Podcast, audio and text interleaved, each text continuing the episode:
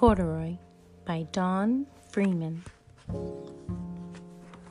Corduroy is a bear who once lived in the toy department of a big store. Day after day, he waited with all the other animals and dolls for somebody to come along and take him home. The store was always filled with shoppers buying all sorts of things, but no one ever seemed to want a small bear in green overalls. Then, one morning, a little girl stopped and looked straight into Corduroy's bright eyes. Oh, Mommy, she said, look, there's the very bear I've always wanted. Not today, dear, her mother sighed. I've spent too much already. Besides, he doesn't look new. He's lost the button to one of his shoulder straps.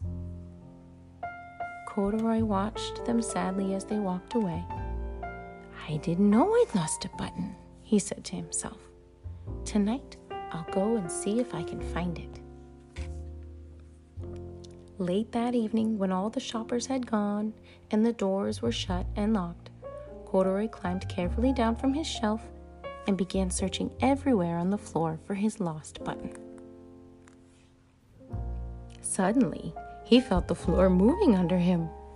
Quite by accident, he had stepped onto an escalator and up he went. Could this be a mountain? He wondered. I think I've always wanted to climb a mountain. He stepped off the escalator as it reached the next floor, and there before his eyes was a most amazing sight. Tables and chairs, and lamps and sofas, and rows and rows of beds. This must be a palace, Corduroy gasped. I guess I've always wanted to live in a palace.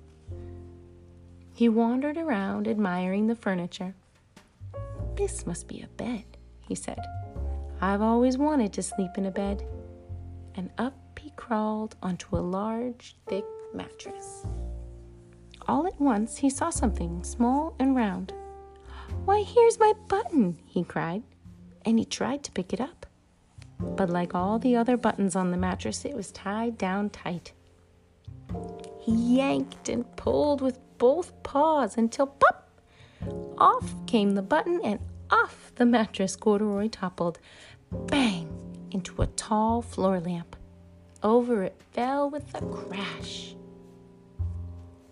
Corduroy didn't know it, but, there was someone else awake in the store.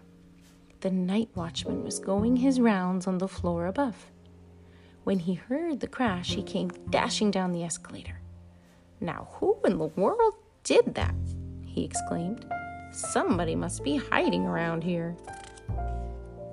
He flashed his light under and over sofas and beds until he came to the biggest bed of all. And there he saw two fuzzy brown ears sticking up from under the cover. Hello, he said. How did you get upstairs? The watchman tucked Corduroy under his arm and carried him down the escalator and set him on the shelf in the toy department with the other animals and dolls. Corduroy was just waking up when the first customers came into the store in the morning. And there, looking at him with a wide, warm smile, was the same little girl he'd seen only the day before. I'm Lisa, she said, and you're going to be my very own bear. Last night, I counted what I've saved in my piggy bank, and my mother said I could bring you home. Shall I put him in a box for you? the saleslady asked. Oh, no, thank you, Lisa answered, and she carried Corduroy home in her arms.